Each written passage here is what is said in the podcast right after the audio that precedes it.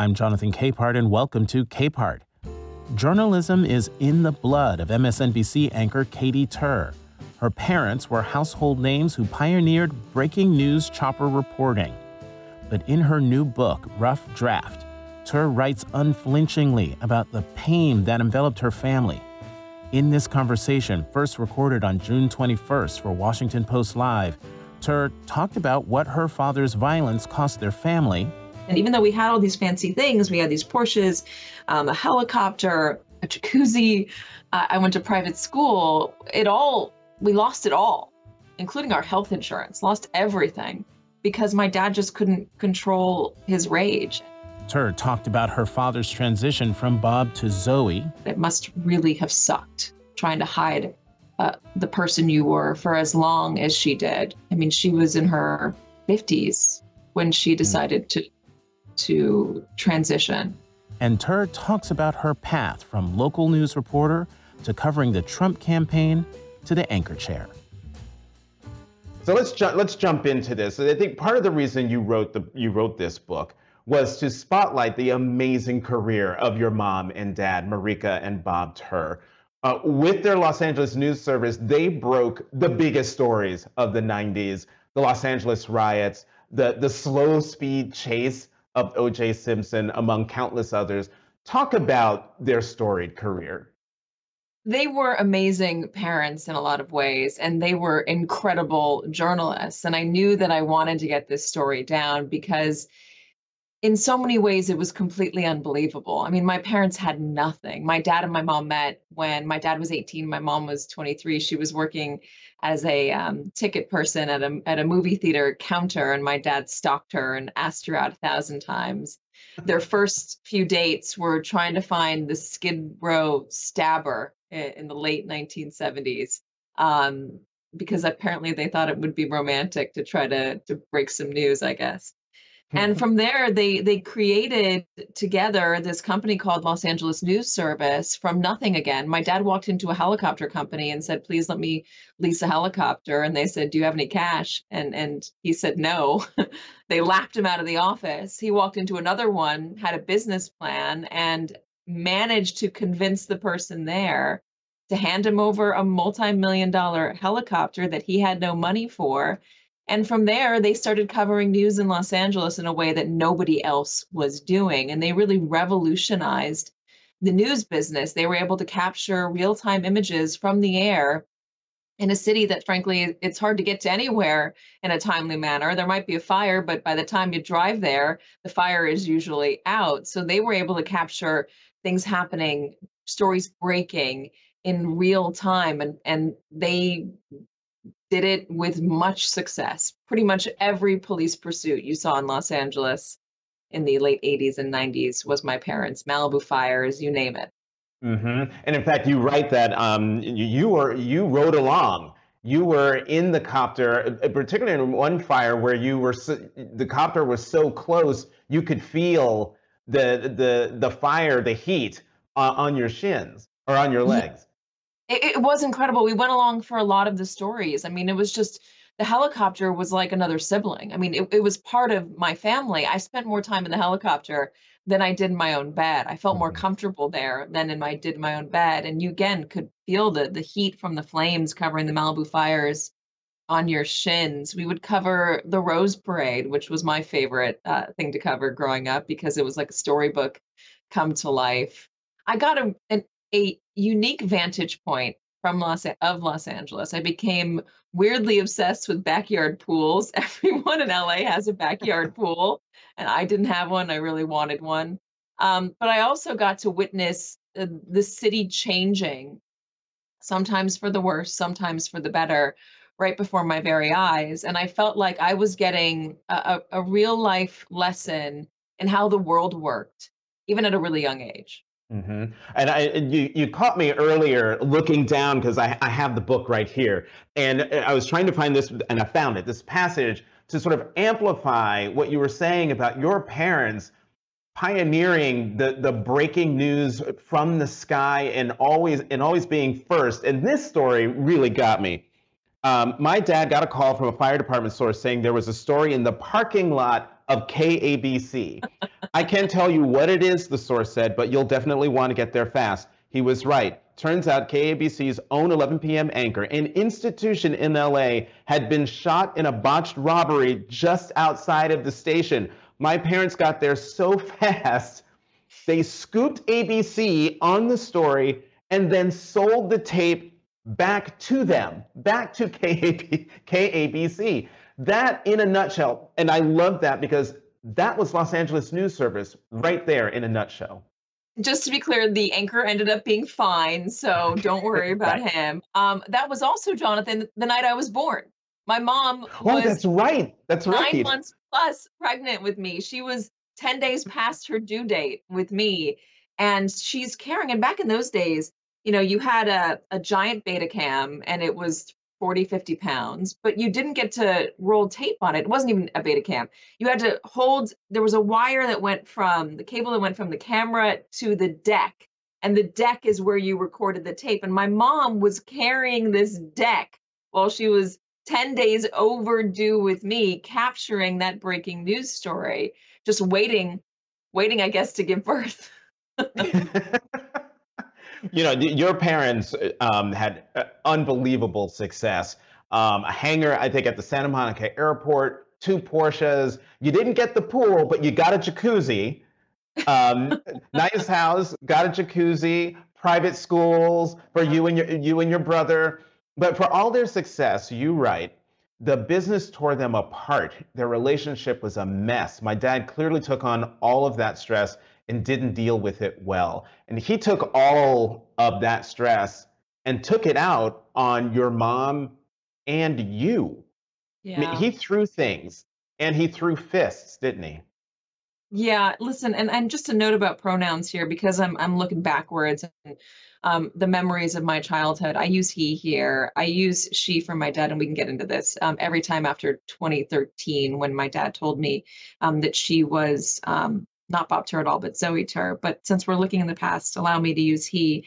Um, yeah, my dad had a really tough childhood of his own.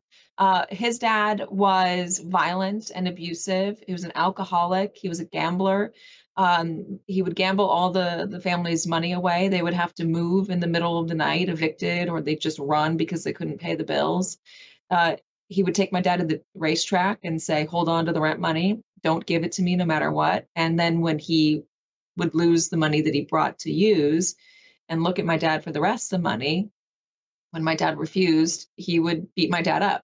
Um, you know, he cut part of his ear off. He had a terrible, terrible, terrible childhood.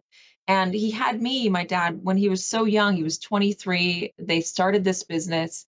I think the weight of the world was really on his shoulders. And he never really dealt with the trauma of his own upbringing, the trauma of his grandfather. Um, and it carried on that cycle continued in in our household. While not at all as awful as what he went through.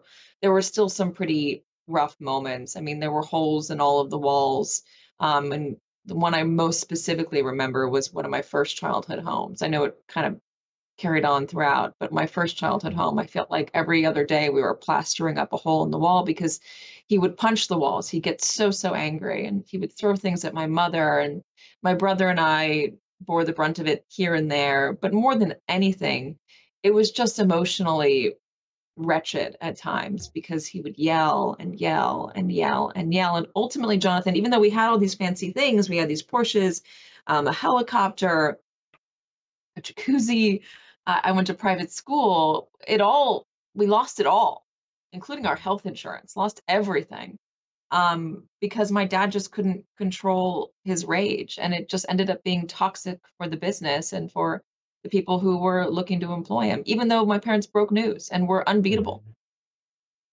You know, you you um, write about an instance where because they were hooked into all of these all of these news stations, they could hear everything that was happening in the helicopter and you write about how at one station they put together like a Bob Tur's greatest hits that was more than an hour long and sent it to your sent it to your home. Um, it, was, where... it was him berating my mother or sometimes throwing mm-hmm. things. Um, yeah, that's that stuff is on tape yeah. and it's hard. It's really hard. Everybody would hear what was happening in the helicopter. My mom said that when they were covering big breaking stories that were important, everything was calm. It was great. It was those in between times uh, that mm-hmm. got really bad. My dad got stressed and he would lash out.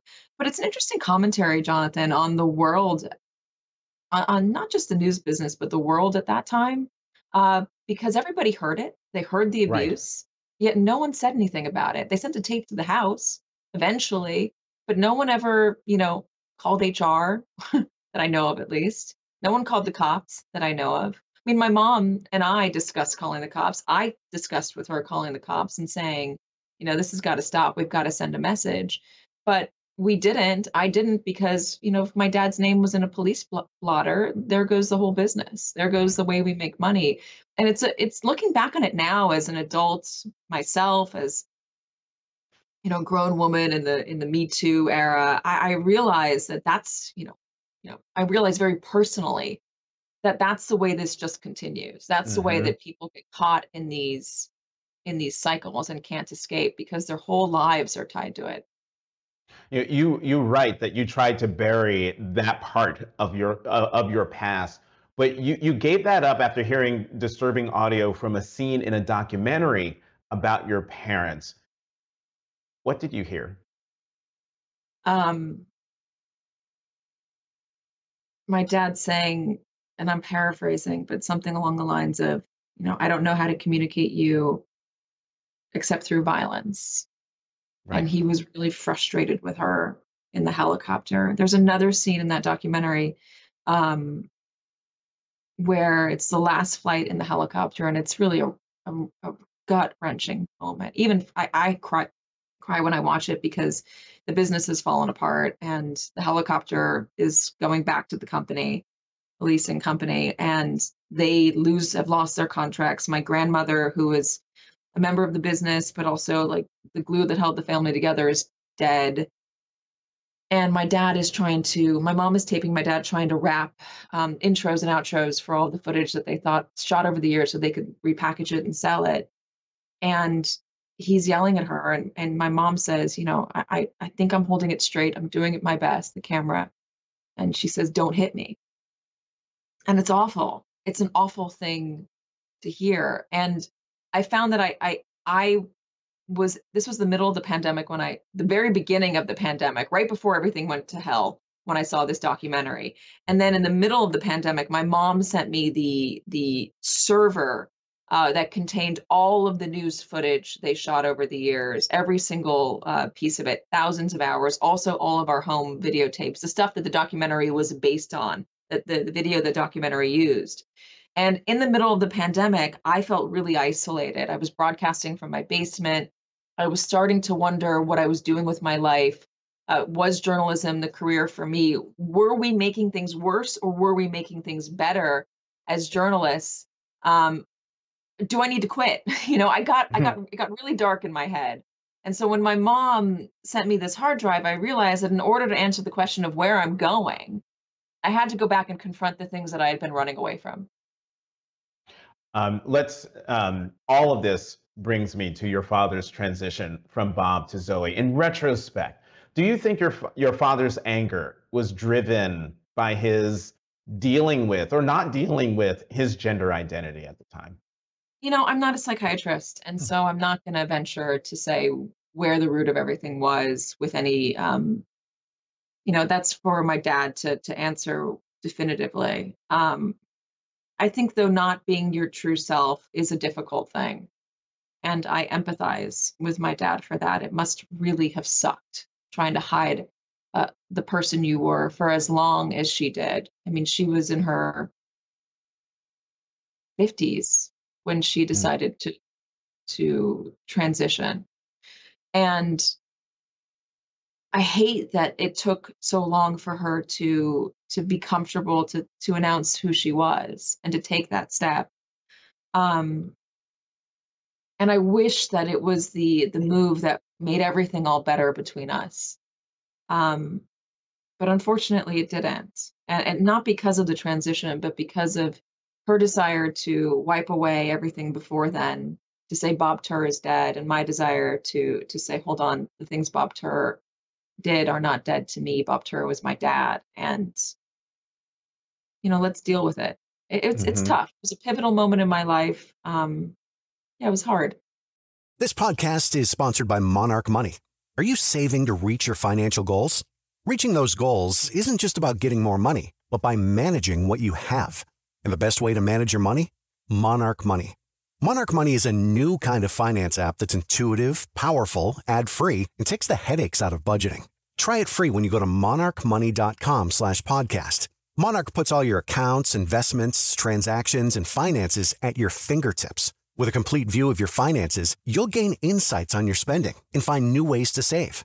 Plus, Monarch lets you customize your dashboard, collaborate with your partner, set custom budgets and goals, and track your progress toward them. See why Mint users are turning to Monarch Money and loving it, and why the Wall Street Journal named Monarch Money the best budgeting app overall. Get a 30-day free trial when you go to monarchmoney.com slash podcast. That's M-O-N-A-R-C-H money.com slash podcast for your free trial. monarchmoney.com slash podcast. Bob called you to tell you that he was transitioning when you were covering the, the Boston Marathon bombing in, in 2013. Um, folks can read how that call went, but I want to keep going on um, y- y- your father's lack of willingness to take responsibility um, for what happened during your childhood. Um, you, you you tried to you tried to talk about your childhood with with Zoe, but you write, quote, it felt like my dad was using a get out of gender free card I didn't know existed. Why do you think Zoe Tur won't take responsibility for what Bob Tur did? I think because she's ashamed, and she said as much. Um, she said so in the documentary about her life. At the end of it, she's ashamed for what she did, and she regrets it. Um, and I think it's hard to confront the the the bad things that any any. I mean, if I if if it were me, it would be hard for me to confront it. Um, and I, I empathize with that. But I also know that, you know, as a mother myself, you have to confront the things that are hard and uncomfortable in order to move past them to to gain an understanding of them and to and to break that cycle i mean it's the same for our country we've got to mm-hmm. confront the ugly parts of our past we can't just bury them or pretend they didn't happen we have to confront them to move on and, and be a better country. Same thing with relationships. And you know while that was a real pivotal moment in my life what i was finding and this is you know part of what started to click for me over the pandemic was that we're also faced in a you know really pivotal moment in in the world and a pivotal moment for journalism in general. The way that we are able to speak to people what we are able to to tell people how we are able to educate people it's broken right now jonathan i know you know this and i think the the Jan- January 6th insurrection and all that we are witnessing now during these hearings is exemplifying um, a, an astounding failure of this country to to come together on basic facts, an astounding failure of one man who happened to be president to accept the truth. But also, I wonder if we're going to look at ourselves as journalists, isn't it also an astounding failure of our ability to communicate?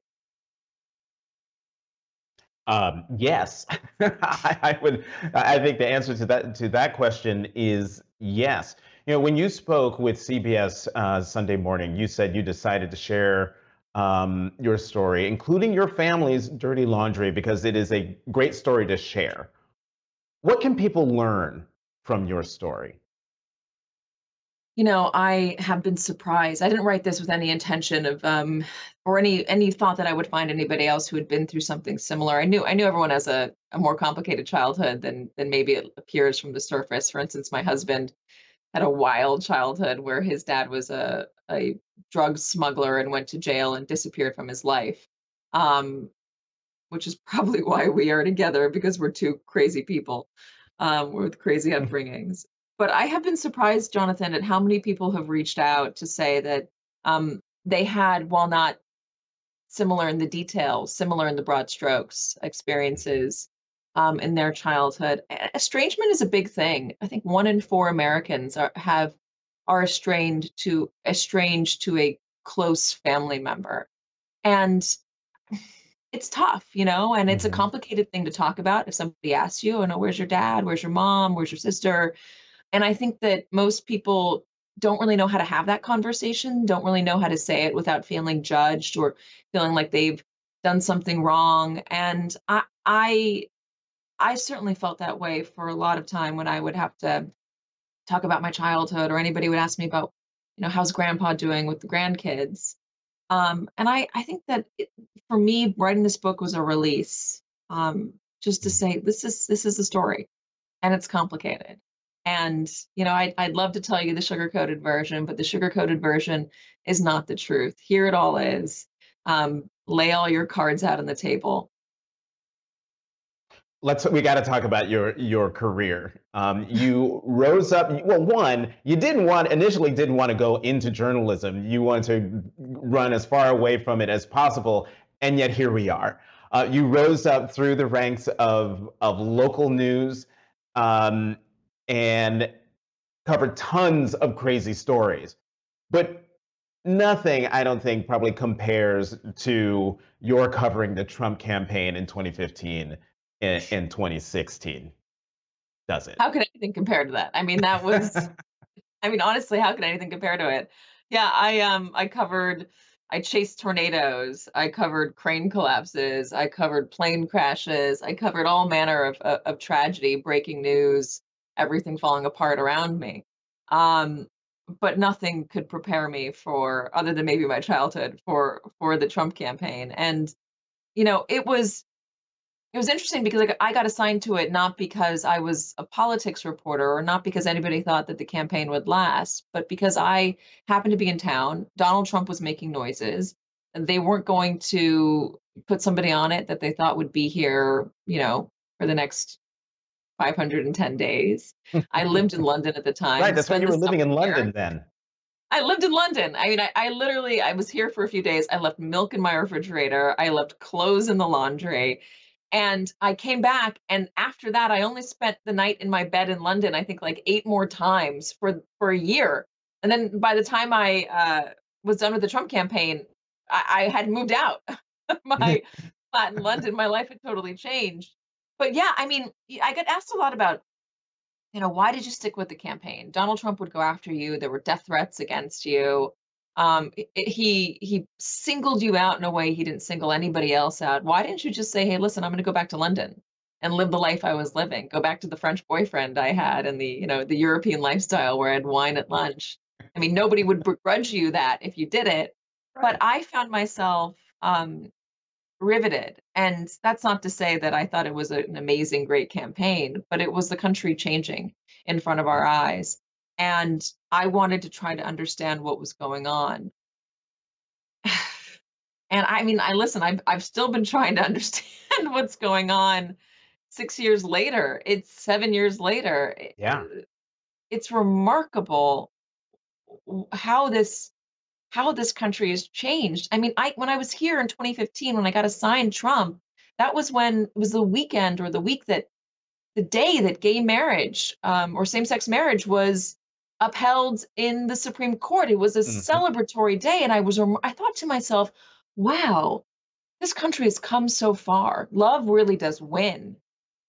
And then yesterday, I find out that in the Texas GOP, the new platform is that being gay is an abnormal lifestyle choice. Going from there to there in seven short years is it's weird to me. What's going yeah. on? It, it, it's it, it's frightening. Um, um, you know, you you are anchoring MSNBC's January 6th um, hearing coverage with Andrea Mitchell and, and Hallie Jackson. Has there been anything out of the hearings that have surprised you? That surprised you? I think what has surprised me is how many people behind the scenes were saying this is not right. This is corrupt. This is potentially criminal how many people were telling him that he had lost? He lost. He lost. There was no fraud. He lost. You can't pressure Mike Pence. That is corrupt. He doesn't have the legal authority. You can't do it. He did it anyways. We're going to hear today about how he pressured Georgia officials. I'm imagining we're going to get a lot more information surrounding and Arizona officials surrounding the calls, the call that he made to Brad Raffensperger asking him to find those 11,000 plus votes. Um, I'm surprised at how widely accepted it was among his administration and how there were so many people that didn't come out and say that publicly. Mm-hmm. I mean, I guess that's not that surprising. It's depressing.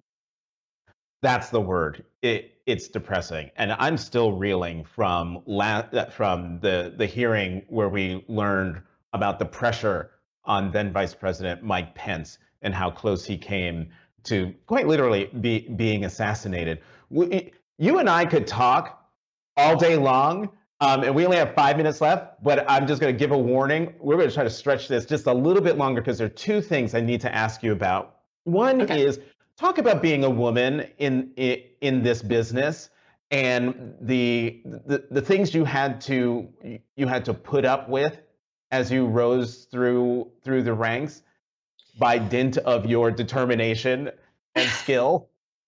I think any woman coming up in any business will recognize some version of this. And, you know, it's nice to have it out there. You get treated differently and you get treated in a non serious way. I hope it's changing. Uh, but when I was coming up in the business, I had a, um, you know, I had a meeting with my first news director, one of my first news directors, my first one where I was a reporter. And the the meeting was, we love you, we think you're so great, we're happy to hire you, but you can't be on my station unless you change the way you look. He told me my boobs were too big for my clothes, um, in so many words. He handed me a quite literal binder full of women, Jonathan, uh, that contained a bunch of glossy images of haircuts that he wanted me to get short, severe bob cuts with streaky highlights, the kind of thing you would see at a, you know in front of a, a mall salon in 1989. And it was the message that was given to me was it very much matters very much matters the way you look.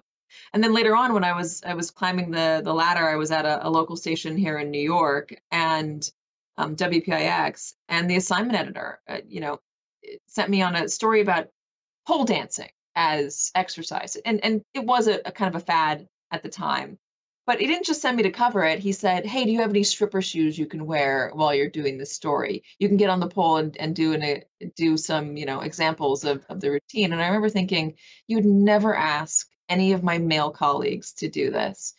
And, and it just exemplified that in order to be taken seriously, I had to suck it up and just smile and, and pretend like I wasn't hearing those things and then try to move on to get the harder news, the the more serious story. I had to fight for it, prove myself in a way that some of my male colleagues did not have to. Mm-hmm. And it's frustrating. And I don't like it. I don't like that you automatically assume that the the girl on the or the woman, the young woman on your staff is the person that should go cover Gossip Girl like we're doing gossip girl segments to try to keep people into the news. Let's have her do it because she's the youngest woman on staff. Just assuming that it was you know a genre that i would naturally love to talk about as a news reporter. It, it felt really felt really dumb and mm-hmm. um, minimizing. And, and that's one aspect. The other aspect which you write about forthrightly in the book is that um, when you moved you moved to New York, you were dating Keith Olbermann, who at the time was oh, yeah. the giant at MSNBC. Um, countdown with Keith Olbermann, and you had to deal with the the chatter behind the scenes of people saying, "Well, you're getting where you're you're rising because of who who you're dating." So there was a big age difference, and I think I, I kind of knew that there would be um, chatter going into it. I, I, couldn't have been too blind to it, but I I was surprised at the way that it was. People really grabbed onto it. I was in the New York Post a lot. I had you know, Fox News's PR team going after me, trying to get to Keith by taking down somebody that was close to him. So I was the easiest target. They dug up old photos of me from college where I was dancing with people, insinuating that I was, you know, a drunk slut or some version of that. And then I also felt like the people in my life that I, my colleagues, in the jobs that I held were whispering behind my back. And some were, some were definitely uh, calling me, you know, all sorts of names, saying that I only got to where I was because of who I was dating. And I'm sure they used uh, more colorful language than that. Uh, and even now today, eh, if somebody's trying to take me down a notch or try to diminish me, they'll they'll bring up Keith, and, and you can just look at my Twitter feed and the comments on it. You get a ton of those. Um, well, she dated Keith Olbermann. That's the only reason mm-hmm. she's in the job that she's in. It, it's you know, it, it it's part and parcel with this career, but it shouldn't be.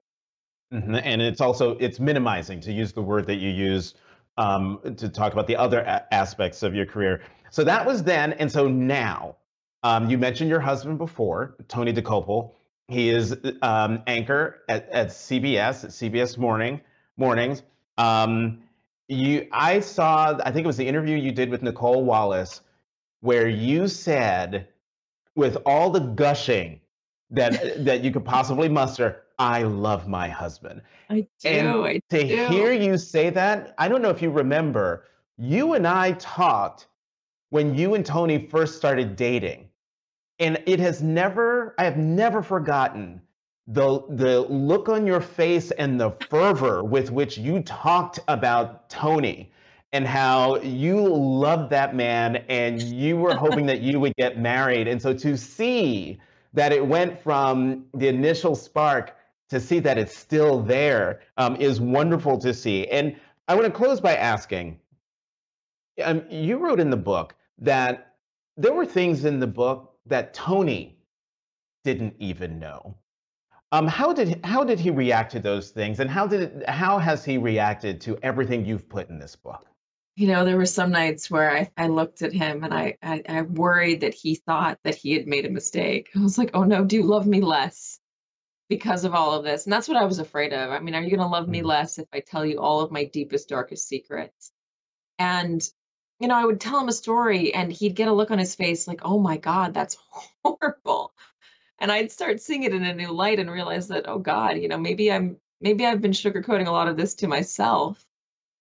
Uh, it was hard. It was hard to reveal it even to the person who was closest to me. But but he is he's the most wonderful person I have ever met, and he is such a strong ally and supporter and lover of all things Katy Tur that I don't think I could have revealed any of this to, to anyone else had he not been by my side. I, just frankly could not have done this book. I could not have finished it. I would have stayed huddled in a corner with my blanket over my head crying, mm-hmm. or I just would have never confronted any of this and I would have been, you know, threatening to repeat the cycle all over again. Tony's the best. Having having seen the two of you together recently, I can I can confirm that Tony Dokoupil is a lover of all things Katy Tur. Katy Tur. I'm a lover of all things Tony Dokoupil. Katy Tur, Mrs. Tony Dokoupil, MSNBC anchor and author of the the raw but really well done Rough Draft, a memoir. Thank you so much for coming to Capehart on Washington Post Live. Thank you so much, Jonathan. It's great to be here. Thanks for listening to Capehart. It's produced by Nick Roberts. We'll have new episodes for you every Tuesday. I'm Jonathan Capehart. You can find me on Twitter at CapehartJ.